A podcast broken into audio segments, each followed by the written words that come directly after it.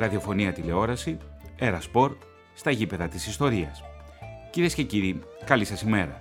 Σήμερα θα ξετυλίξουμε την ιστορία μιας ομάδας που μετρά περισσότερο από έναν αιώνα ζωής.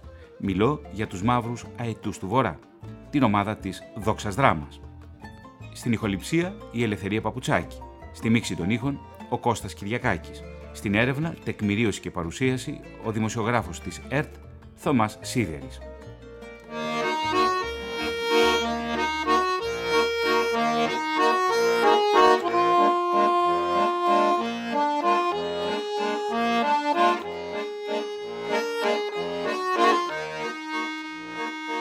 Ο Γυμναστικός Σύλλογος Δόξα Δράμας ιδρύθηκε το 1918 στη Δράμα. Μετά τη λήξη του Πρώτου Παγκοσμίου Πολέμου, το φθινόπωρο του 1918, μια μονάδα Άγγλων στρατιωτών στρατοπέδευσε για λίγες ημέρες στην πόλη της Δράμας. Ο καιρός ήταν γλυκός και η φιλοξενία των ντόπιων πρωτόγνωρη για αυτούς. Οι στρατιώτες, απαλλαγμένοι από διάφορες μέρημνες, έπαιζαν τα απογεύματα ένα καινούριο παιχνίδι, το φούτμπολ. Μάλιστα, οι ενδεκάδες τους συμπληρώνονταν με κάποια Ελληνόπουλα, που ήταν εντυπωσιασμένα όχι μόνο από το ίδιο το παιχνίδι, αλλά και από το πάθος με το οποίο οι Βρετανοί αγωνίζονταν. Αυτά τα παιδιά δεν άργησαν να συγκροτήσουν στην πόλη τις πρώτες συνοικιακές ομάδες, που φυσικά κλωτσούσαν αυτοσχέδιες μπάλες φτιαγμένες από κουρελόπανα. Αυτό που συνέβαινε δηλαδή τα μεσοπολεμικά χρόνια αλλά και τα χρόνια μετά το Δεύτερο Παγκόσμιο Πόλεμο σε όλη την Ελλάδα. Σχεδόν αμέσως ιδρύθηκε και ο πρώτος οργανωμένος ποδοσφαιρικός σύλλογος της πόλης, ο Πιλεύς. Την άνοιξη πια του 1919 αποφασίστηκε η διεύρυνση του Πηλαίος με νέα στελέχη. Τότε ο σύλλογος μετονομάστηκε σε Σύλλογο Σωματικής Αγωγής «Η Δόξα».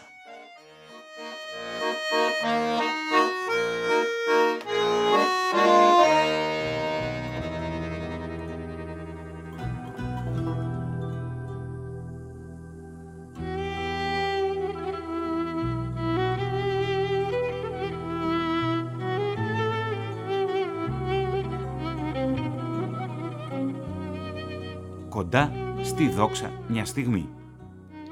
Η δόξα σύντομα απέκτησε μπάλες και τις πρώτες ομοιόμορφες ασπρόμαυρες φανέλες με έμβλημα το τριφύλι.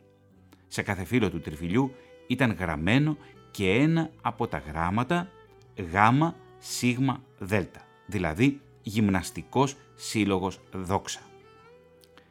Αρχίζοντας από τις μαύρες τιμημένες φανέλες από την ολόσωμη μαύρη φορεσιά, πόσοι άραγε από όλους μας γνωρίζουμε ότι τα μαύρα ρούχα τιμούν εκείνους τους ποδοσφαιριστές της Δόξας που σκοτώθηκαν κατά τη διάρκεια του Ελληνοβουλγαρικού πολέμου. Τον πρώτο της επίσημο αγώνα, η Δόξα, τον έδωσε με αντίπαλο την ομάδα της Καβάλας, την οποία νίκησε με 3-0. Μετά τις πρώτες επιτυχίες, το πρόβλημα της ομάδας ήταν η έλλειψη ιδιόκτητου γηπέδου. Στη λύση του συνέβαλαν αποφασιστικά ο τότε διοικητής της 7ης Μεραρχίας που είχε την έδρα της στη Δράμα, στρατηγός Μιλτιάδης Κοιμήσης και επίσης η οικογένεια Δουμπέσα, που χάρισαν στο Σύλλογο την έκταση γης όπου και σήμερα βρίσκεται το γήπεδο της Ζόξας. Τα εγγένεια του γηπέδου πραγματοποιήθηκαν την 1η Ιουλίου 1927, σχεδόν 8 χρόνια δηλαδή από την πρώτη η ίδρυση της ομάδας από την ανάδυσή της στον χώρο και στον χρόνο.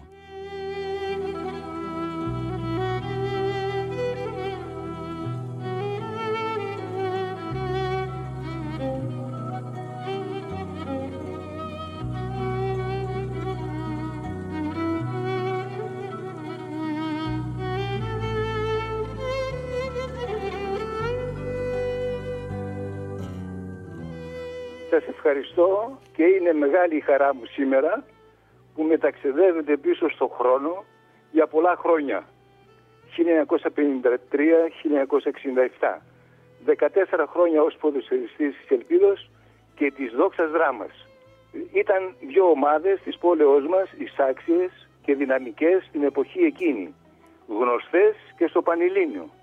Φτάνοντας η Ελπίδα Δράμας στα προημιτελικά του Κυπέλου Ελλάδος, με τον Παναθηναϊκό το 1964 και η Δόξα Δράμας τρεις φορές στα τελικά με τον Ολυμπιακό Πυραιός 1954, 1958, 1959. Η ομάδα της Δόξας καταξιώθηκε στη συνείδηση όλων των Ελλήνων φιλάθλων ως μία από τις καλύτερες ομάδες της χώρας μας. Μετά το 1962 η Δόξα έχασε στις μεταγραφές τα καλύτερα στελέχη της, αλλά μέχρι και το 1965 με εξαίρεση τη χρονιά 1962-63 αγωνιζόταν στην Α εθνική κατηγορία. Μετά το 1965 η Δόξα επιβιβάστηκε στη Β εθνική και επανήλθε στη μεγάλη κατηγορία πολύ αργότερα. Παρόλο που είχε και πάλι σημαντικές επιτυχίες, ποτέ δεν απέκτησε την έγκλη των δεκατιών του 50 και του 60. Πέρασαν αρκετά χρόνια. Ανασυντάχθηκε, οργανώθηκε και την περίοδο του 1970-1980 τη βλέπουμε και πάλι να αγωνίζεται στην α εθνική κατηγορία. Η κούραση και οι οικονομικές αδυναμίες των παραγόντων την έφεραν και πάλι στη σημερινή κατηγορία. Τα πρόσωπα της διοίκησης της Δόξης ήταν από επιτυχημένους επαγγελματίες της πόλεως μας. Συντελεστέ της μεγάλης αυτής δόξης ήταν ο αείμνηστος πρόεδρος, πρόεδρος της Αντώνης Καστρινός και ο Αναστάσιος Μακρύς, Παύλα ο Κώστας Ευμυρίδης και οι προπονητέ ο Νίκος ο Πάγκαλος και ο Πάνος ο Μάρκοβιτς. Αυτά είναι εν ολίγης για το ιστορικό της δόξης. Το παιχνίδι έγινε μπροστά σε 20.000 περίπου θεατές και εδώ έχει κερδίσει ένα πλάγιο ο Ολυμπιακός. Το πλάγιο θα χτυπήσει ο Πάλας στον Γαλάκο, αποφεύγει αυτό στον Ζαμανόπουλο και τον Σταύρο. Αφήνει την μπάλα ορφανός, την βρίσκει στην πορεία της ο Αναστόπουλος και είναι το 1-0 στο 38 λεπτό. Ο Αναστόπουλος στο 38 λεπτό δίνει την πρωτοπορία στον Ολυμπιακό με 1-0 ύστερα από την σέντρα του Γαλάκου. Ο Δάφκος εδώ το ελεύθερο Είδα ο Χαραλαμπίδης και ο Νοβοσέλατς, κυράστας τώρα, χάνει την μπάλα, παίρνει ο Παπαμιχαήλ, δυνατό ευθύβολο σουτ και 1-1 στο 40 λεπτό του παιχνιδιού. Από 25 περίπου μέτρα, με ευθύβολο σουτ, ο Παπαμιχαήλ ισοφαρίζει σε 1-1 στο 40 λεπτό. Βέβαια ο Ολυμπιακός έχει κερδίσει ένα φάουλ, ο Νικολούδης στον Γαλάκο και είναι το 2-1 στο 41 λεπτό. Ευθύβολο επίσης δυνατό σου του Γαλάκου έξω από την περιοχή και 2-1, ένα το φετινό γκολ του Γαλάκου. Ένα κόρνερ με τον Ηλία Παπαδόπουλο, η Δόξα, κεφαλιά προς τα πίσω του Παπαμιχαήλ και ο Γρηγόρης Χαραλαμπίδης ισοφαρίζει σε 2-2 στο 63ο λεπτό. Ήταν το 13ο τέρμα του Χαραλαμπίδη στο φετινό πρωτάθλημα.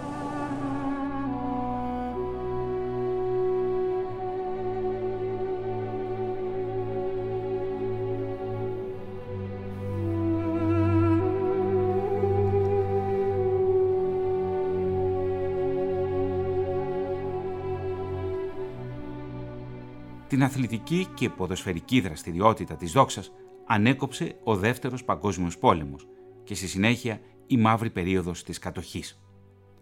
Στη διάρκειά της, το γήπεδο χρησιμοποιήθηκε για τον σταυλισμό των ζώων του βουλγάρικου στρατού, οι εγκαταστάσεις κατεδαφίστηκαν και τα ξύλα των κερκίδων και του σκεπάστρου κλάπηκαν. Εδώ θα πρέπει να πούμε ότι η Βουλγαρία ήταν σύμμαχος της ναζιστικής Γερμανίας οι κάτοικοι της Μακεδονίας έζησαν τις πολλαπλές κατοχές από τον βουλγαρικό στρατό και οι μνήμες είναι ακόμα νοπές, είναι ακόμη ζωντανές.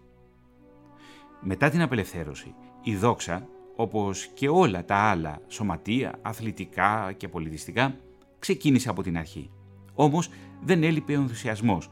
Ήταν ακριβώς αυτός ο ενθουσιασμός του κόσμου που βοήθησε στην ταχεία ανασυγκρότησή της, έστω και αν τα μέσα της εποχής ήταν πενιχρά. Ενδεικτικό της οικονομικής δυσπραγίας που επικρατούσε τότε ήταν και το έπαθλο των ποδοσφαιριστών. Σε περίπτωση νίκης, η διοίκηση τους κερνούσε και από μια πάστα. Στη δεκαετία του 1950, η δόξα με τους θριάμβους που πέτυχε μέσα στο γήπεδο έγινε γνωστή στο Πανελλήνιο. και οι ποδοσφαιριστές της χαρακτηρίστηκαν από τους φανατικούς φιλάθλους ως μαυραετή του Βορρά, γιατί πετούσαν από νίκη σε νίκη. Τότε αντικαταστάθηκε το έμβλημα της ομάδας, που όπως είπαμε ήταν το τριφύλι από το γνωστό σε όλους πια μαύρο αετό. Ψάχνοντας σήμερα στα αρχεία της ομάδας, δεν μπορεί κάποιος να βρει κάποιο επίσημο έγγραφο που να πιστοποιεί πότε και γιατί ακριβώς έγινε η αλλαγή του εμβλήματος. Μετά από κάποια σχετική έρευνα και συνομιλία με παλιούς ποδοσφαιριστές της χρυσής εποχής της δόξας, τεκμηριώνεται ότι η αλλαγή έγινε σταδιακά και ανεπίσημα τουλάχιστον στην αρχή.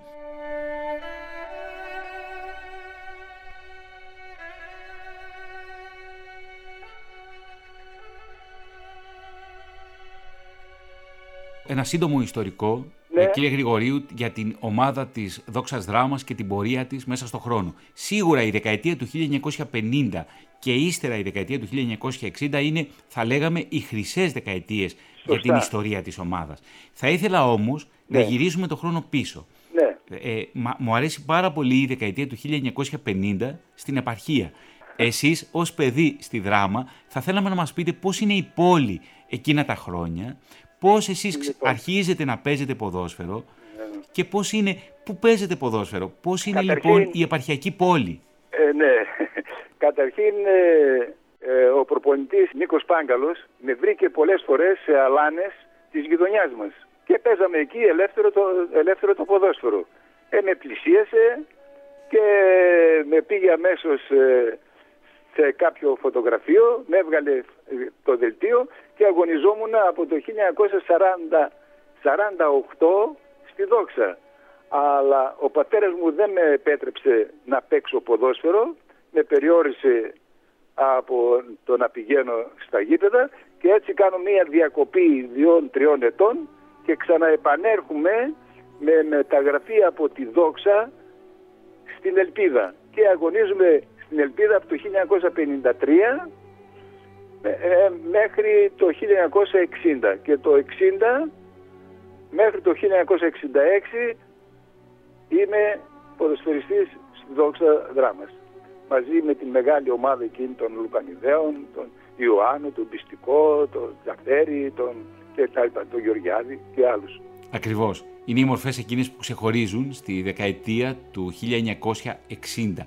Στις Αλάνες όμως Κύριε Γρηγορίου, πώς είναι το παιχνίδι; Και θα ήθελα να θυμηθείτε μερικούς φίλους σας. Πώς οργανώνεται το παιχνίδι, το ποδόσφαιρο στις Αλάνες; Και τι σημαίνει για ένα παιδί που μεγαλώνει λοιπόν, στην επαρχία; Ναι, ε, Θωμά μου, η διαφορά της Αλάνας από το γήπεδο έχει μεγάλη διαφορά. Στις Αλάνες ο μικρός ο ποδοσφαιριστής κάνει ό,τι θέλει. Θέλει να τρεπλάρει, δεν θέλει να δώσει την μπάλα, θέλει να κάνει τον γκολ μόνος του, είναι πιο ατομιστής. Ενώ στις ακαδημίες υπάρχει περιορισμένος χρόνος και ο προπονητής του επιβάλλει να κάνει αυτό. Είναι κάτι το δύσκολο. Γι' αυτό εμείς στην εποχή εκείνη παίξαμε στη μεγάλη δόξα σε μικρή ηλικία. Παίξαμε περίπου στα 18 μας χρόνια. Άλλοι μένουν στη δόξα και άλλοι μένουν στην ελπίδα. Η ελπίδα, δράμας που λέμε, ήταν και αυτή η σάξια ομάδα με, την, ε, με τη δόξα. Αλλά η συγκυρία το έφερε ε, να είναι να προωθεί η δόξα εκείνη τη χρονιά. Γιατί παραπάνω από μία ομάδες οι περιφέρειες που ήταν διερημένες δεν υπήρχαν, δεν μπορούσαν. Και μετά ξεπετάχτηκαν και οι ομάδες ε, της Εκατερίνης, της Βέρειας, ε, του Βόλου κλπ.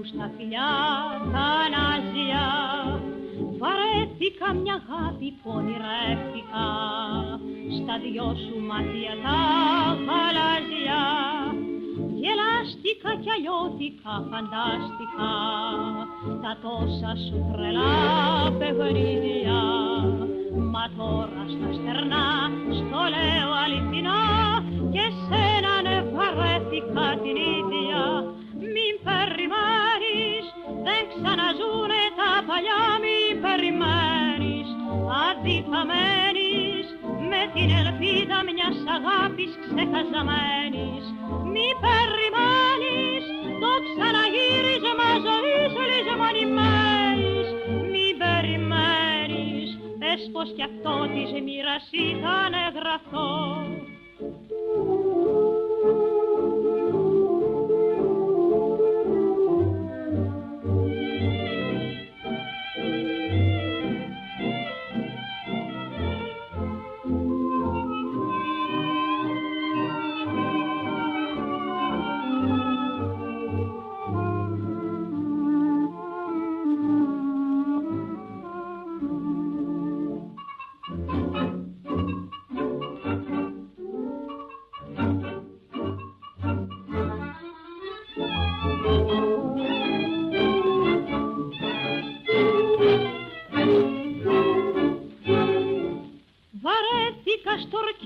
με βαρέθηκα.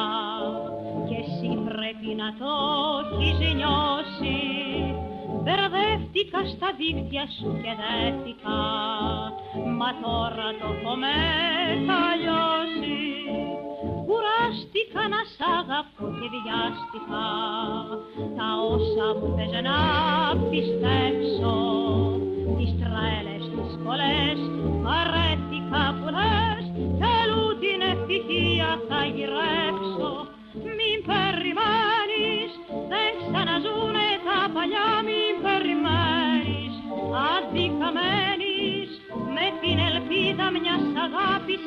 ξεχαζαμένης μην περιμένεις το ξαναγύρισμα ζωής λιζαμανημένης μην περιμένεις πες πως κι αυτό της μοίρας ήτανε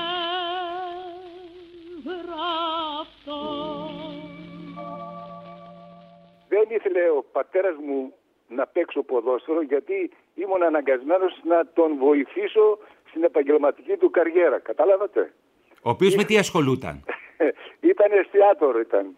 Ε, εμείς ήμασταν δύο αδελφιά. Ναι. Ο ένας ο αδελφός μου ήταν λίγο πιο προοδευμένος στα, στα γράμματα. Ήταν συμβολιογράφος, δικηγόρος έγινε. Και εγώ βέβαια ασχολήθηκα μετά αφού τον τον πείσανε από πλευράς διοίκησης της Ελπίδος και έτσι με επέτρεψε να αγωνιστώ να πάρω μεταγραφή από τη Δόξα που έπαιξα το 1948 στη Δόξα. Για πρωτοέπαιξα ποδόσφαιρο. Και από εκεί έμενα, καθιερώθηκα ως ποδοσφαιρίστης της Ελπίδος Δράμας και το 1960 μετεπίδησα πάλι με μεταγραφή στη Δόξα. Πάντως ήταν σύνηθες το φαινόμενο, κύριε Γρηγορίου, η οικογένεια, εκείνα τα δύσκολα, τα πέτρινα χρόνια μετά τον πόλεμο ναι. και μετά τον εμφύλιο, ναι, ναι, να χρειάζεται η οικογένεια τα χέρια, είτε στις αγροτικές εργασίες, ε, είτε αλλού. Ε, Αυτός ήταν και ο λόγος ο μόνος. Ναι, βέβαια. Ο λόγος ο μόνος. Ε, και πότε ποδόσφαιρο δεν έπαιζα τότε, μετά αφού έγινε το επεισόδιο αυτό, πήγαινα και έπαιζα λίγο βόλεϊ. Εκεί καθόμουν στο συνδρομικό σταθμό της δράμας. Ναι. Εκεί υπήρχε κάποιος, ε, ε, ο, ο διευθυντής ε, του, του, του ΣΕΚ, έτσι λεγόταν τότε. Ναι. Ναι, και αυτός είχε οργανώσει εκεί ένα βόλεϊ. Επίσης υπήρχε στη γειτονιά μας ακόμη ένα άλλο γήπεδο βόλεϊ ο οποίος ήταν, το οποίο ήταν της πυροσβεστικής υπηρεσίας. Και πηγαίναμε μικρά πετσιρίκια εμείς και παίζαμε φανάρι, έτσι λεγόταν. Από πίσω, μικρή, για να συμπληρώσουμε την ομάδα. Επειδή είχαμε επενδύσει από τη Δόξα στην Ελπίδα και από την Ελπίδα στη Δόξα, ε, ήμουν για ένα χρόνο με υποσχετική. Ήμουν για ένα χρόνο από τη Δόξα, από την Ελπίδα στη Δόξα.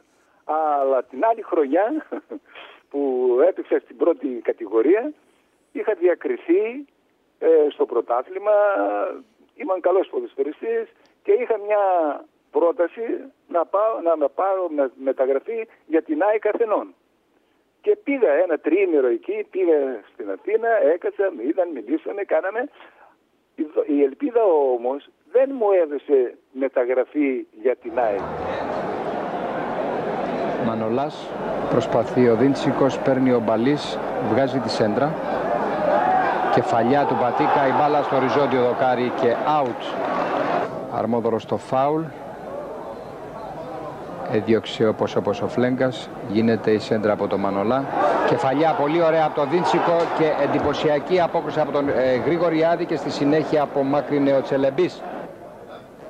Η σέντρα του Μανολά, η κεφαλιά του Δημητρίου και η έξοχη απόκρουση σε κόρνερ από τον Γρηγοριάδη. Και εδώ Μπαλής εκτελεί στο τέταρτο κόρνερ για την ΑΕΚ. Κεφαλιά του πια νέα απόκρουση σωτήρια του Γρηγοριάδη και νέο κόρνερ για την ΑΕΚ.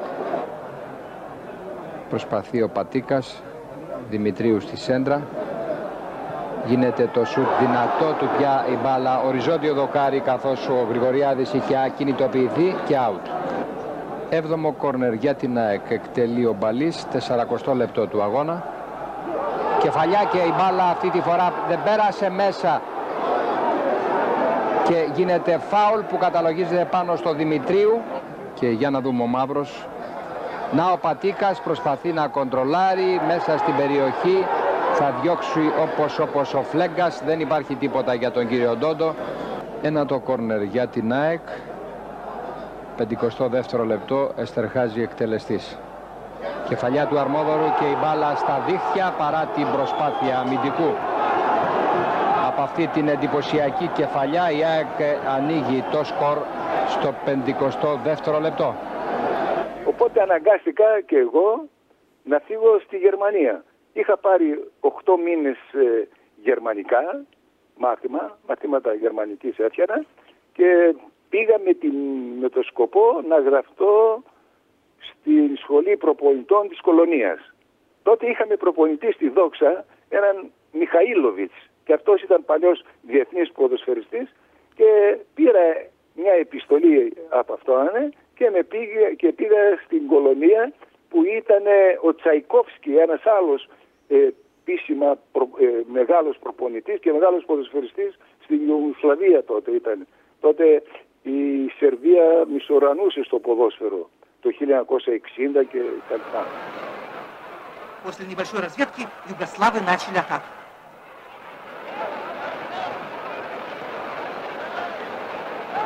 Центр нападения Югославов Галич навешивает мяч на штрафную площадку. Очень опасный момент, но гола нет, как видите. Και πήγα εκεί για να γραφτώ και γράφτηκα στη σχολή προπονητών. Δεν πρόφτασα να, να περάσει ένα μήνα και με διαβεβαίωσαν ότι θα πάρω μεταγραφή την επόμενη χρονιά στη Δόξα. Сильный пас, Нетто парирует удар. Мяч снова у Югославов. Шоколарец бьет, и вратарь Лев Яшин забирает мяч. Και με έπεισε και ο αδελφός μου, επέστρεψα από την Γερμανία και ακολούθησα βέβαια εδώ το, για 5-6 χρόνια ως ποδοσφαιριστής ε, στη Δόξα Δράμας. Και από εκεί συνέχισα μετά από με κάποιο παιχνίδι το οποίο ας πούμε ήταν λίγο ε, με ε, με ποδοσφαιριστές οι οποίοι είχαν κακή απόδοση, τιμωρήσαν κάποιους ποδοσφαιριστές και την άλλη την επόμενη χρονιά, παίζω για ένα χρόνο και την επόμενη χρονιά η διοίκηση με αναθέτει εξ ολοκλήρου ε, τα, ε, τα, τα χρέη του προπονητού της πρώτης ομάδας. Και από εκεί συνέχισα πλέον μετά να κάνω τον προπονητή σε διάφορα σωματεία της όμορη, έτσι, το όμορο νομού μας ε, στην στα Σέρας, εδώ στην Καβάλα, στα περιχωρά Ελευθερούπολη, Κρινίδες, ε, στα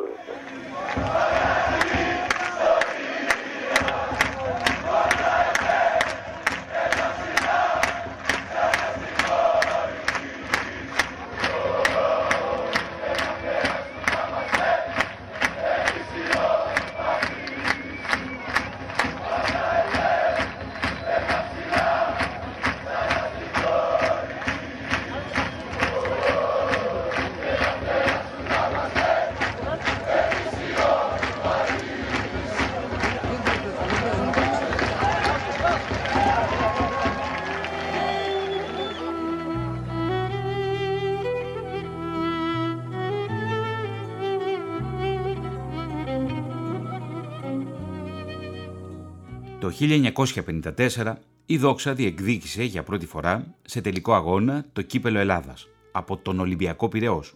Ήταν η πρώτη φορά που επαρχιακό σωματείο συμμετείχε σε αγώνα τέτοιας μεγάλης σημασίας.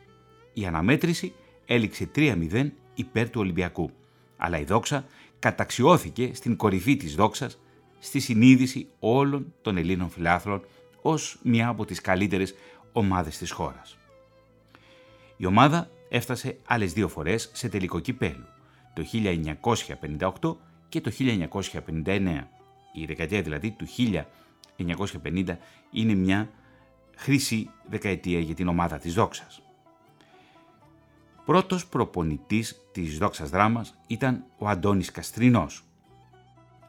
Η ομάδα είναι από τους παλαιότερους ομίλους στη Μακεδονία και από αυτήν έχουν περάσει πολλοί σπουδαίοι ποδοσφαιριστές, μεταξύ των οποίων ο Τάκης Λουκανίδης και ο Γιώργος Γεωργιάδης. Είμαστε γεννημένοι ορισμένοι ποδοσφαιριστές με κάποια προσόντα. Αυτά όμως τα προσόντα τα βλέπει ο προπονητής, το έμπειρο το μάτι, ο, ο έμπειρος προπονητής και τα διορθώνει. Θα σας πω ένα παράδειγμα. Όταν ήρθε ο Τάκης Λουκανίδης στη δόξα της δράμας, προπονητής ήταν ο Νίκος ο Πάγκαλος. Ο Τάκης ο Λουκανίδης ήταν στην Κομωτινή σε ένα οικοτροφείο και εκεί έπαιζε μπάλα. Ε, το Ιλίδαν τον κάνανε ας πούμε και οργανώσανε μια ομάδα από τη διοίκηση της δόξης να πάει στην διοίκηση της Κομωτινής για να τον πάρει. Τέλος πάντων για να μην τα πολυλογώ ήρθε ο Τάκης με μεταγραφή από την ΆΗ Κομωτινής στη δόξα δράμας. Προπονητής ήταν ο Πάγκαλος. Λοιπόν, ε, άρχισε να φτιάχνει προπόνηση, να τον βλέπει να τον κάνει. Τι παρατήρησε ο κύριος Νίκος ο Πάγκαλος; Παρατήρησε ότι κάνει μεγάλον διασκελισμό για να κερδίσει την μπάλα, για να πετάξει την μπάλα ή τρέχοντας για έναν μεγάλο αντίπαλο του, έφτιανε ένα μεγάλο ε, διασκελισμό. Τι έκανε, τον έδεσε τα δύο πόδια με το σκηνή από κάτω για ολίγο. Δηλαδή να μην μπορεί να τα ανοίγει παραπάνω από μισό μέτρο ή παραπάνω από το μέτρο. Του έδεσε τα πόδια και τα δυο με σκηνή για να μην κάνει μεγάλα βήματα. Έκανε μεγάλα βήματα αλόκοτα και τα μεγάλα βήματα στο ποδόσφαιρο είναι λάθος. Και στον πυγμαχία είναι λάθος και στην πυγμαχία μικρά μικρά. Του έδωσε τα πόδια, του λέω θα κάνεις μικρά βήματα για να έχεις συγκεντρώσεις το κέντρο του βάρους στα πόδια σου 100%. Θέλω να πω ότι εκείνη την εποχή ήταν οι τεχνικές, ήταν η εμπειρία που είχε σαν ποδοσφαιριστής κάποιος που ανέλαβανε την προπόνηση της ομάδος. Δεν ξέρω αν αυτό αν σας έδωσα να καταλάβετε για τον προπονητή Νίκο Πάγκαλο τι ε, έκανε στον Τάκη του Λουκανίδη ο οποίος εξελίχθηκε ο Τάκης ο Λουκανίδης ο πρώτος και ο μεγαλύτερος ποδοσφαιριστής στην Ελλάδα που ήταν. Όχι καλός ποδοσφαιριστής, ε, πολλές ελλείψεις, αλλά έχει όρεξη. Και λέει, συμφωνείς σε αυτό που θα σου πω; Ό,τι θέλετε κύριε Πάγκαλο, του λέω, ό,τι θέλετε κύριε προπονητά μου. Εγώ αυτό που θέλω είναι να γίνω να παίξω ποδόσφαιρο. Το σώμα του ήταν από τα καλύτερα σώματα για ποδοσφαιριστή, για αθλητή. Το ανάστημα είναι και 80, κανιά μεγάλα και σαν, να το πούμε έτσι, παιδική αγάπη στην μπάλα. Και πράγματι λοιπόν μου λέει το εξής. Για να μπορέσουμε λέει να βελτιώσουμε αυτά τα προσόντα τα οποία έχεις πρέπει να έρχεσαι μισή ώρα νωρίτερα να κάνουμε την προπόνηση την οποία θα κάναμε μόνοι μας μετά θα κάναμε την υπόλοιπη προπόνηση με την όλη ομάδα με την, ε, με την κανονική ομάδα και στη συνέχεια αφού τελειώσει η προπόνηση θα καθόμαστε άλλη μισή ώρα για να κάνουμε πρόσθετα πράγματα για να κερδίσει κάτι παραπάνω. Βοήθησε πολύ η αγάπη που είχε στο ποδόσφαιρο. Δεν ήξερε τίποτα άλλο. Μπάλα και μπάλα και μπάλα. Τότε οι ποδοσφαιριστές, εκτός από τα χρήματα που τους έδινε η ομάδα, έπαιρναν και θέση στο δημόσιο. Ήταν μια συνήθις πρακτική η διεκδίκηση δηλαδή θέσεων στο δημόσιο τομέα. Για παράδειγμα, η Δόξα είχε εξασφαλίσει στον Τάκη Λουκανίδη θέση εργασίας στη ΔΕΗ. Οι παίκτες πριν από κάθε αγώνα ορκίζονταν στα αποδητήρια να δώσουν όλη την ψυχή τους στην ομάδα προκειμένου να πετύχει την νίκη. Επίσης, μετά από κάθε νίκη, πήγαιναν στο τοπικό ζαχαροπλαστείο και ο πρόεδρος κερνούσε όλη την ομάδα από ένα γλυκό. Αυτό ήταν το τότε πριν. Μεγάλοι παίκτες που πέρασαν από τη δόξα ήταν εκτός από τους Λουκανίδη και Γεωργιάδη, ο Μάλιος, ο Τσοκαταρίδης, ο Κουιρουκίδης, ο Στράντζαλης, ο Γιώργος Γεωργιάδης, ο Τοχούρογλου, ο Δάφκος, ο Χαραλαμπίδης, ο Παχατουρίδης, ο Άντζας και πολλοί άλλοι. Όταν πήγα στη δόξα δράμας και ήμουνα αστέρι στην Κομωτινή και πήραν ένα μελλοντικό σέντερ φόρ ας πούμε με μεγάλο ταλέντο. Ε, όλοι ερχόντουσαν να δουν το ταλέντο τον Τάκη τον Λουκανίδη. Αλλά λόγω του ότι είχα σπάσει το χέρι μου και έμεινα απροπόνητος περίπου 2-3 μήνες ενώ ήμουνα ε, ψηλό παιδί, αδύνατο παιδί αλλά δεν είχα, δεν είχα ε, υποδομή στη γυμναστική για να μπορέσω ας πούμε να δέσει καλά το κορμί μου και το, ενώ το, το κορμί μου μεγάλωνε, έπαιρνα ύψος ήμουν αδύνατος κάτω στα πόδια κτλ. Και, και όταν πήγα και έμεινα προπόνητος όλοι ερχόντουσαν και γελάγανε με μένα. Με το παραμικρό έπεφτε με συνέπεια να δημιουργηθεί μια εντύπωση κακή για, την, για τον ερχομό αυτού του παίχτη στην ομάδα από τους φιλάθλους και από τους ίδιους παράγοντες. Με ηρωνευόντουσαν όλοι οι φίλαθλοι και τότε θυμάμαι πριν τα κανονικά παιχνίδια παίζαμε οι δεύτερες ομάδες που εγώ τότε ανήκα στην δεύτερη ομάδα της Δόξας ε, πάμε λέει οι φίλαθλοι πάμε να γελάσουμε με το μεγάλο ταλέντο ηρωνικά βέβαια με τον Τάκη τον Λουκανίδη και χα χα χα και χα χα χα και γελάγανε και εγώ την ώρα εκείνη που άκουγα το χαχαλιτό αυτό των φιλάθλων από τη μία μεριά πόναγα, πόναγα τρελά πόναγα δηλαδή πάρα πολύ για την ηρωνία του κόσμου αλλά από μέσα μου με πεισμάτωνε κάτι γιατί ήξερα εγώ τον εαυτό μου Στις αρχές θα δυσκολευότανε, δεν μπορούσε να προσαρμοστεί κοντά μας αλλά με τον καιρό προσπάθησε τόσο πολύ που και έπαιξε στην ομάδα μας και πήγε και ψηλότερα αργότερα. Ήταν ένα νεαρό ψηλόλιγνο παιδί, δεν στεκόταν καλά στα πόδια του τα, τον πρώτο καιρό. Έκανε συχνά προπονήσεις, ήταν προπονήτο μαζί μας. Εμείς ήδη ήμασταν καθιερωμένοι στην πρώτη ομάδα της Δόξης. Αυτός προσπαθούσε να πάρει μια θέση στην ομάδα. Ήταν τότε προπονητής με ο κύριος Πάγκαλος, με φώναξε και κάναμε αυτή τη συμφωνία ότι λέει για να γίνεις καλός ποδοσφαιριστής θα πρέπει να με ακούσεις σαν ε, ταλέντο που είσαι να αξιοποιείς αυτά τα οποία πρέπει να, να δούμε. Ήταν ένας φιλόδοξος νέος, το ποδόσφαιρο ήταν μέσα στο πετσί του και είχε αποφασίσει προφανώς ότι θα φτάσει ψηλά. Το είχε βάλει σαν στόχο και επέμενε σε αυτό ιδιαίτερα. Γνώριζε ο κ. Πάγκαλος ότι ήμουν καλός τερματοφύλακας και επειδή δεν είχαμε τα μέσα εκγύμνασης τότε, ας πούμε, να έχουμε όργανα κτλ. Ε, με έβαζε κάτω από τα δοκάρια και εγώ έκανα προπόνηση μισή ώρα σαν τερματοφύλακας. Έπεφτα κάτω και μάλιστα τότε θυμάμαι ότι ήταν μέσα σε κρύο, μέσα σε λάσπη, μέσα ούτε χορτάρια είχε, τίποτα δεν είχε, αλλά εγώ δεν καταλάβαινα τίποτα. Η αγάπη του είναι μεγάλη, ερωτεμένος με την μπάλα. Ξεχούσε να φάει άρχισα και περνά επάνω μου και έτσι σιγά σιγά καθιερώθηκα πια στη δόξα δράμας και αξιοποίησε ο κύριος Πάγκαλος, μπορώ να πω με τον τρόπο αυτόν, το ταλέντο μου. Επευλήθηκε.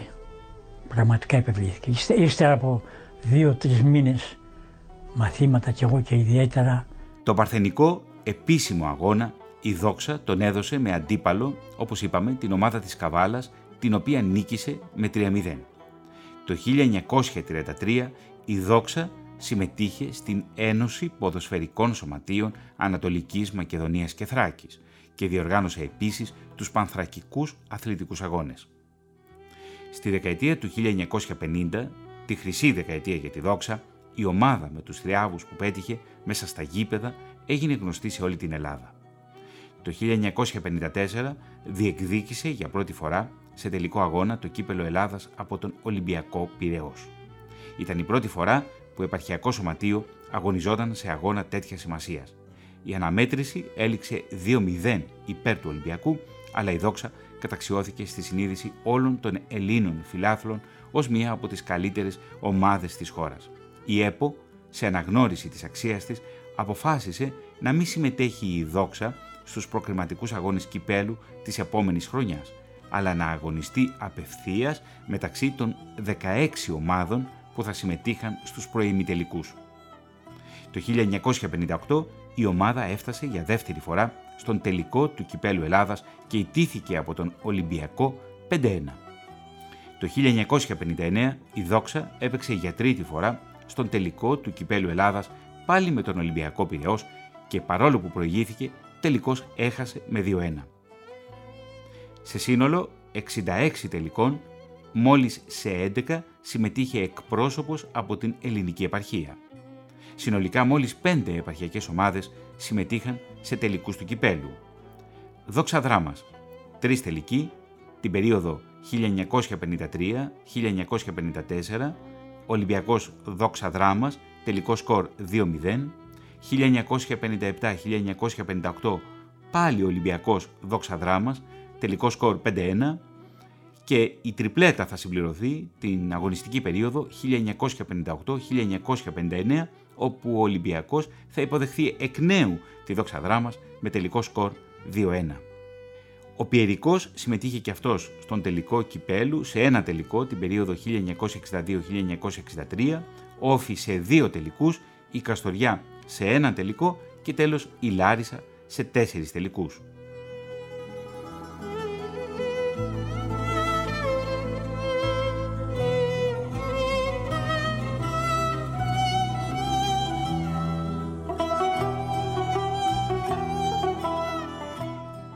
Σύνδεση με τη δράμα, κυρίες και κύριοι, και στο σημείο αυτό θα συνομιλήσουμε με τον σημερινό πρόεδρο της ομάδας της Δόξας Δράμας, τον κύριο Δημήτρη Περσίδη. Κύριε Περσίδη, καλημέρα από την Ερασπορ. Καλημέρα σε όλους τους ακροατές και σε εσάς. Να είστε καλά. Τι σημαίνει για τη συλλογική συνείδηση και μνήμη της πόλης η ομάδα αυτή, η Δόξα Δράμας, που είναι από τις αρχαιότερες ομάδες της Ελλάδας. Μετρά περισσότερο από έναν αιώνα ζωής. Η Δόξα είναι μία ε, από τις πιο ιστορικές ομάδες της χώρας μας. Είναι μία δόξα από τις 182 που υπάρχουν σε όλη την Ελλάδα και είναι η ιστορικότερη δόξα θα έλεγα της Ελλάδας και μια από τις ιστορικότερες ομάδες της Ελλάδας. Μεγαλώσατε στη δράμα. Τι σημαίνει για σας ως νέο ή ως παιδί η ομάδα της δόξας; Εγώ την ομάδα ξεκίνησα να τη βλέπω από ηλικία 8 ετών θα έλεγα. Ναι. Και νομίζω ότι στα καλύτερά της ήταν ακριβώς τη χρονιά, μάλλον την προηγούμενη χρονιά πριν βγει στην α εθνική κατηγορία και νομίζω ότι ήταν ε, η ιστορικότερη στιγμή μετά από 17-18 χρόνια που βγήκε τότε στην ε, α εθνική με πρόεδρο τον τότε τον Κώστα Ευημερίδη. Είχε γίνει μια μεγάλη προσπάθεια με γηγενείς ε, τότε ποδοσφαιριστές και κάποιους εκτός δράμας που νομίζω καρποφόρησε και η ομάδα ανέβηκε κατηγορία. Κάτι που νομίζω το έχουμε σαν ε, κόριο οφθαλμού εμείς από τη στιγμή που αναλάβαμε αυτή την ομάδα, στις 29 του 2021. Κύριε Περσίδη, όταν πήγατε για πρώτη φορά στο γήπεδο, με ποιον πήγατε και θυμάστε τον αγώνα, θυμάστε τι σας εντυπώθηκε στο μυαλό σας σε εκείνον τον πρώτο αγώνα; Ναι, ο πρώτος ε, αγώνας που, το πρώτο αγώνα που παρακολούθησα ναι. ήταν το 1978 αν θυμάμαι καλά. Ναι. Ήταν ένας αγώνας δόξα νάουσα και ήταν τα εγγένεια του χορτοτάπητα θα έλεγα γιατί ως τότε η ομάδα έπαιζε σε ξενό και ήταν το παιχνίδι που είχε παίξει ε, με την ε, Νάουσα και ήταν και τα εγγένεια του κυπέδου. Στον αγώνα είχα πάει με μια ξαδέρφη μου η οποία ήταν τότε να πω αραβωνιασμένη με τον προσφερθή της ομάδας τότε του Τάσου Στράτερ.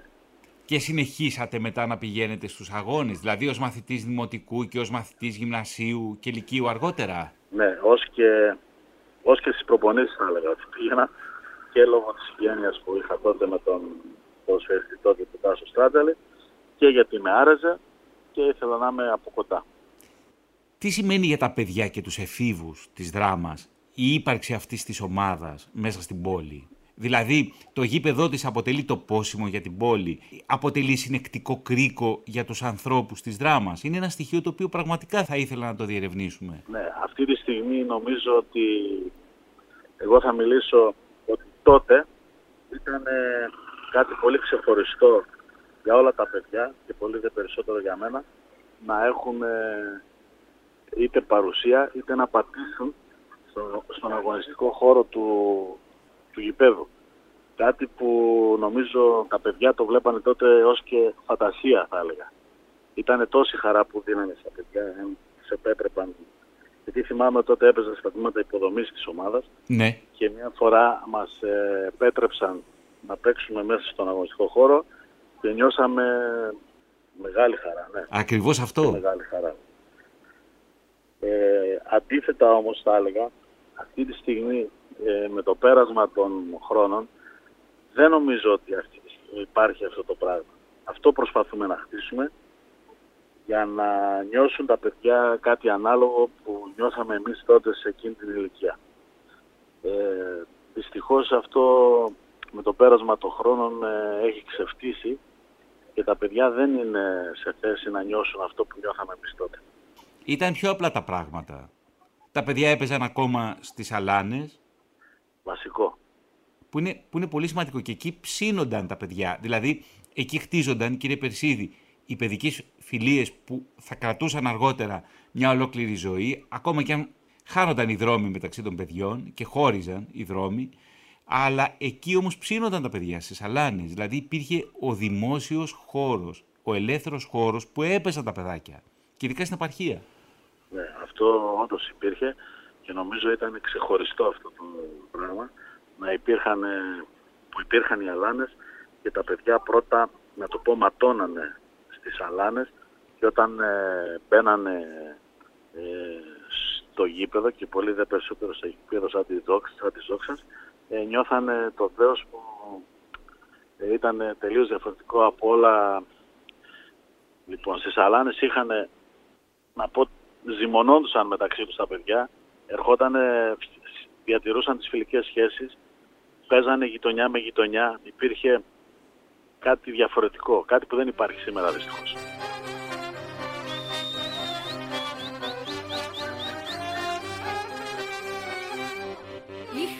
Ένα καφενείο και ένα πράσινο θρανείο Κι ήρθαν κάτι γεγονότα κι άλλαξε η ζωή. Κυριακή στην εκκλησία την ερε λογοκρισία. Άμα ακούσεις το δωράκι μπαίνεις φυλακή.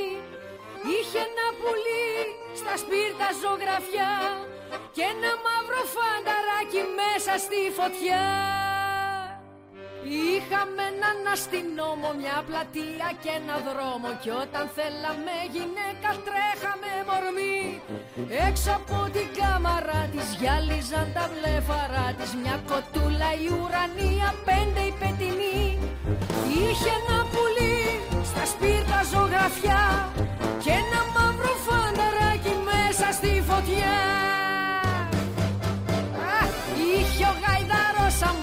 και πατούσε στο φεγγάρι Με ένα πόδι ο αστροναύτης μαύρο κι ασημή. Κι όπως έπεφτει η ησυχία ξαφνικά στην επαρχία Ένα αστέρι έπεσε στη γη. Με το φώτι του μπακάλι Το φανούρι του παπά Ηρακλή και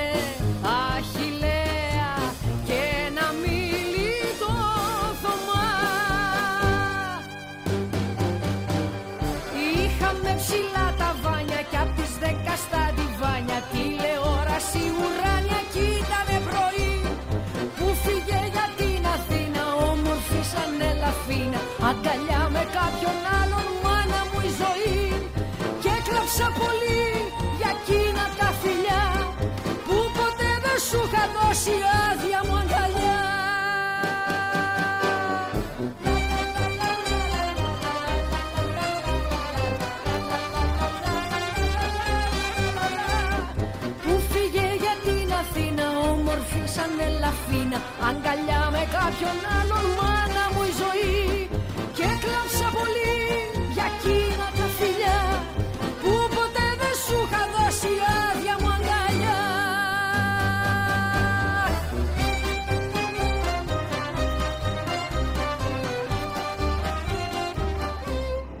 Θα ήθελα να σας ρωτήσω πού υπηρετήσατε ως φαντάρους και πώς ήταν η στρατιωτική σας θητεία εκείνα τα χρόνια και αν λοιπόν. παίζατε ποδόσφαιρο ως φαντάρους; Ναι, ναι, ναι, λοιπόν. Να σας πω λίγο. Εγώ κατετάγηκα στην Κόρινθο. Από την Κόρινθο πήγα στη σχολή εφέδρων αξιωματικών στο Ηράκλειο. Από το Ηράκλειο, ε, εκεί στο Ηράκλειο έκαναμε 6 με 8 μήνες περίπου εκπαίδευση. Από το ποδόσφαιρο ήμουν λίγο μακριά από την ομάδα, ήμουν τότε ποδοσφαιριστής της Ελπίδος. Απομακρυ- απομακρύνθηκα λίγο από το ποδόσφαιρο. Όταν πήγα να καταχθώ και μας βγάλαν σε ένα γήπεδο εκεί τα δυο ωράκια, δεν ξέρω αν είναι η σχολή προπονητών, η σχολή των εφέδρων, αν έχετε στο Ηράκλειο που είναι. Τέλος πάντων είχε ένα γήπεδο, γήπεδο ποδοσφαιρικό. Μάλιστα. Ε, ε, μας βάλανε εκεί στη σέρα ποιος παίζει ποδόσφαιρο, ποιος παίζει βόλεϊ, ποιος παίζει μπάσκετ, ποιος κάνει εκείνο. Όταν είδα στο ποδόσφαιρο ότι βγήκε ο μισός λόχος, ας το πω, εγώ κοντεστάθηκα. Δεν βγήκα. Και έρχεται και μου λέει ύστερα από μερικές μέρες ένας ποδοσφαιριστής στο Εγάλιο, Κανελόπουλος λεγόταν, θυμάμαι και το όνομά του, ο οποίος ήταν υπεύθυνος για την ομάδα του ποδοσφαίρου, μου λέει, εσύ λέει δεν είσαι λέει, που παίζεις στην ελπίδα δράμας και τα λοιπά. Λέω, ναι, εγώ είμαι.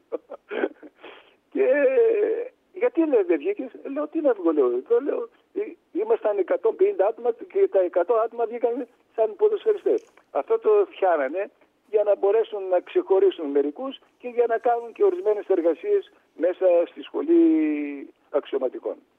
Από τη σχολή πήγα στο Κιλικής, σε ένα χωριό Νέα Σάντα λεγόταν που ήταν 30 σε έναν. Τότε είχαν τα προβλήματα με τους Βουργάρους και ήταν παραμεθόριες περιοχές εκεί. Δεν μπορούσαν. Ευτυχώς ο πρόεδρος ε, της Ελπίδος, ιατρός Νικηφορίδης ονόματι, είχε συνεργασία με τον μέραρχο της Καβάλας και με εντολή του μεράρχου της Καβάλας έπαιρνα άδεια μέσω του τρίτου σώματος στρατού και έφευγα. Υπόψη ότι μετακινούμουν με άλογο για να, πάω, για να πάρω το λεωφορείο από το Κιλικής έξω από το Κιλικής που ήταν. Εγώ επειδή το έζησα και όταν το λέω αυτό για τον άλλον απορεί πως ήταν. Και από εκεί, εκεί έφτιανα κάποια κάθε Κυριακή, παρακυριακή, έπαιρνα την άδεια, κατέβαινα και έπαιζα ποδόσφαιρο στην Ελπίδα.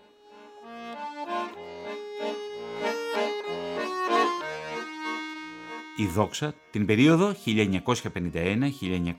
1951-1952 απέκλεισε τον Άρη με 3-2 και στους 4 αντιμετώπισε τον Πανιόνιο με τον οποίο ήρθε ισόπαλη 2-2 και ιτήθηκε 2-1. Την περίοδο 1954-1955 νίκησε στα προημιτελικά τον Ολυμπιακό Βόλου με σκορ 5-3 και στα ημιτελικά αποκλείστηκε από τον ΠΑΟΚ με σκορ 1-0. Την περίοδο 1960-1961 νίκησε στα προημιτελικά τον Ολυμπιακό Κοζάνης με σκορ 2-1 και στη φάση των τεσσάρων αντιμετώπισε τον πανίσχυρο και μετέπειτα κυπελούχο Ολυμπιακό. Σκορ 3-0 υπέρ των Ερυθρολεύκων. Τέλος, την περίοδο 1980-1981 έφτασε μέχρι τα προημιτελικά και αποκλείστηκε από τον ιστορικό Πανεγιάλιο με μία νίκη 1-0 και μία ήττα 3-1. Στο πρωτάθλημα τώρα. Την περίοδο 1956-1957 τερματίζει πρώτη στον Βόρειο Περιφερειακό Όμιλο, υπερισχύοντας της νίκης Βόλου και του Εθνικού Αλεξάνδρου Πόλεως και πέμπτη στο Πανελλήνιο Πρωτάθλημα. Την επόμενη χρονιά, την περίοδο δηλαδή 1957-1958, τερματίζει και πάλι πρώτη στο Βόρειο Περιφερειακό και έβδομη στο Πανελλήνιο Πρωτάθλημα με τις ισχυρές ομάδες. Την επόμενη χρονιά ανακηρύσσεται για τρίτη συνεχόμενη χρονιά πρωταθλήτρια του Βόρειου Περιφερειακού Ομίλου και τερματίζει πέμπτη στο Πανελλήνιο. Από το 1959 που ξεκίνησε το πρωτάθλημα της πρώτης εθνικής συμμετείχαν 31 ομάδες από την περιφέρεια. Οι συνολικές συμμετοχές αυτών των ομάδων στην πρώτη εθνική είναι 293.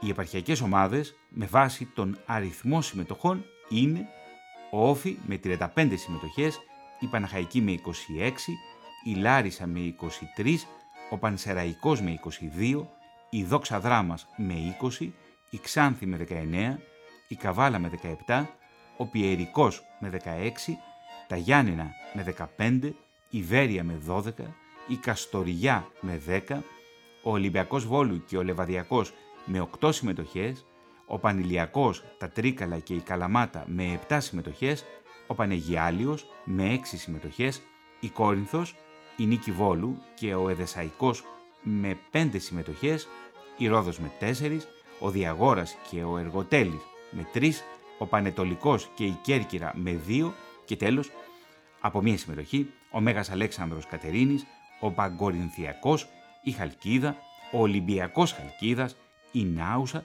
και ο Αστέρας Τρίπολης.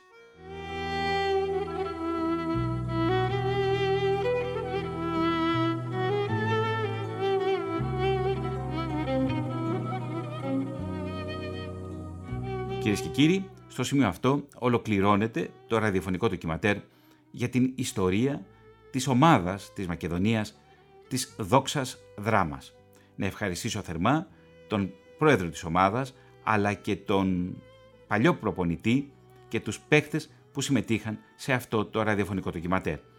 Να ευχαριστήσω θερμά όλους εσάς για την ακρόαση, θα τα πούμε την επόμενη Κυριακή στις 10 το πρωί.